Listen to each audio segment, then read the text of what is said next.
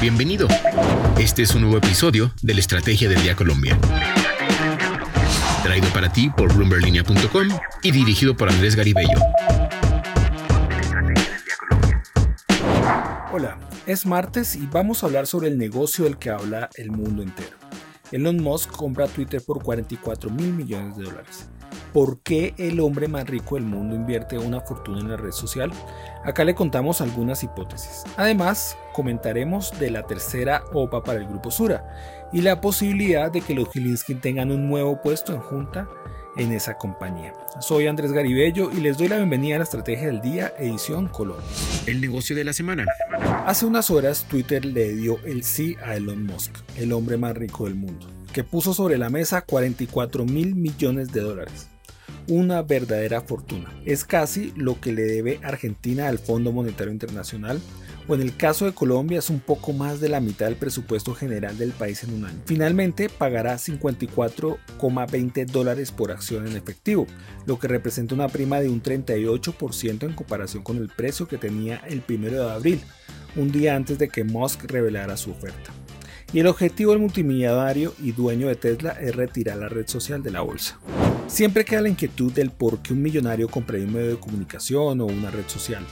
En América Latina compran medios de comunicación, siguiendo el paso de Carlos Slim, que puso un buen dinero en el New York Times, y Jeff Bezos al adquirir el Washington Post. Una de las tantas respuestas que se puede dar ante esta pregunta es que quiere tener influencia, porque al menos por ingresos no es.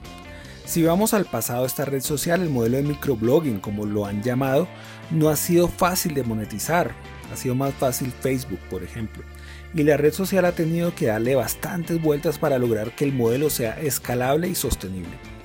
Y más aún con la fuerte competencia que tienen y que hay con plataformas que captan la atención de los más jóvenes como TikTok. Y entonces, ¿para qué quiere Musk ser dueño de la plataforma? Una de las hipótesis es que sea el centro de comunicación del mundo cripto, es decir, que sea el clúster de redes para los negocios de las criptomonedas. Otro es lo que él ha dicho, mejorar el producto. Él ya ha comentado sobre el botón de editar, por ejemplo. También quiere que los algoritmos de Twitter sean de código abierto para detener el spam y los bots. Y que sea una plataforma que fomente la libertad de expresión, como él tanto lo manifiesta. Y al final llama la atención lo que dice, que puede tener varias interpretaciones. Autenticar a todos los humanos, algo de lo que podríamos saber más adelante. Lo que debes saber. Ahora vamos con los cuatro datos para empezar este martes. El primero, la tasa representativa del mercado amanece en 3.932 pesos con 7 centavos. El segundo dato que tiene que ver con el primero. ¿Por qué el peso colombiano se debilita y se vuelve a acercar a los 4 mil pesos? Volvió a los niveles de febrero, cuando el pasado 28 de febrero precisamente se cotizó en 3.937 pesos. Después, la divisa duró marzo y gran parte de abril fuerte, cuando estuvo en 3.700 pesos. La debilidad del peso en general de las divisas, según consultamos con los expertos, se vieron arrastradas a la baja por la venta masiva en el mercado de productos básicos por la preocupación de que los bloqueos adicionales en China afectarán aún más las perspectivas de crecimiento mundial en medio de una alta inflación. Ayer terminó la tercera OPA por el grupo Sura. Gilinski obtuvo el 2,99% de las acciones en circulación de la compañía. Si bien la meta era sobre el 5%, sus asesores, los asesores de Gilinski, afirmaron que con los resultados de esta OPA tendrían un tercer puesto en la junta de Sura, uno de los objetivos que se trazaron. Por lo tanto, Jaime Gilinski solicitó al presidente de Sura que se convoque a una asamblea extraordinaria para que se elija a una nueva junta. El cuarto punto, este martes el DANE revelará el dato de pobreza monetaria y el próximo jueves el de pobreza multidimensional, lo que dará evidencia de qué tanto Colombia se está recuperando o no de la pandemia. Acá analizaremos los datos. El negocio de la semana.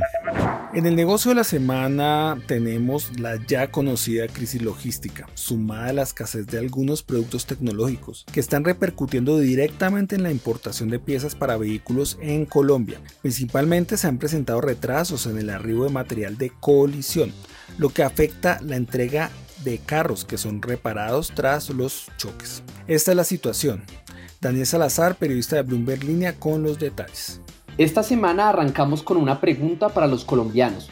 ¿Van a llevar su carro al taller por estos días?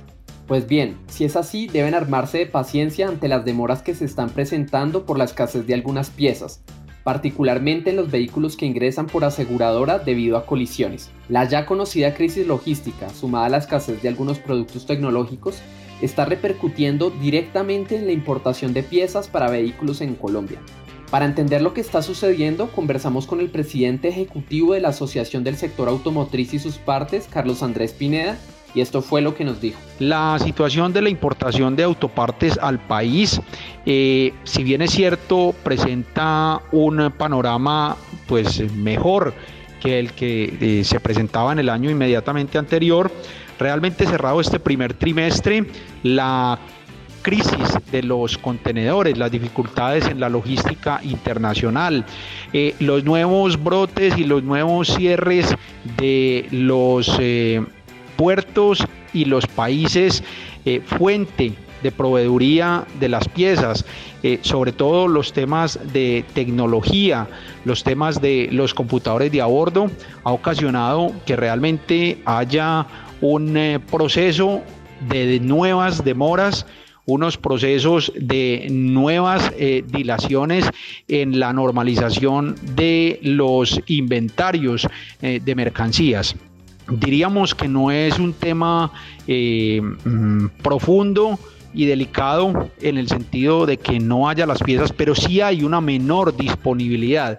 La demanda no está pudiendo ser abastecida en su totalidad, lo que ocasiona que las piezas, por un lado, pues eh, tengan eh, menor disposición, pero por el otro lado, pues sus precios eh, se vean incrementados en el mercado internacional y por supuesto en el mercado colombiano. Pineda también compartió sus expectativas frente a la normalización del stock. Hay una expectativa de que ya en el segundo semestre de este año 2022 haya una mayor normalización de productos y una mayor disposición de la logística internacional. Esperamos por supuesto que eso se vea reflejado en el mercado colombiano, que podamos tener una mejor disposición de producto y que pues los consumidores del país tanto de repuestos de vehículos, de motocicletas, aún de bicicletas, eh, pues eh, vean reflejado eso no solo en la disposición de productos, sino también en el precio de los mismos. Si quiere conocer más de este tema, los invitamos a leer nuestro artículo en el portal de bloomberlinia.com. Gracias Daniel. Para tener a la mano la mejor información de actualidad de economía y negocios en el sitio bloomberlinia.com y en nuestras redes sociales. Regístrese en nuestra newsletter diaria Línea de Cambio para conocer el cierre del mercado de las divisas. ¿Dónde se puede suscribir? Pues se va a www.bloomberlinia.com. En la sección mercados hay una subsección que se llama Dólar Hoy. Ahí hace clic y se puede suscribir. No olvide que acá está la información independiente que une a América Latina. Los esperamos mañana. Esta fue la Estrategia del Día Colombia. Dirigido por Andrés Garibello, producido por Arturo Luna y Daniel Hernández. Que tengas buen día.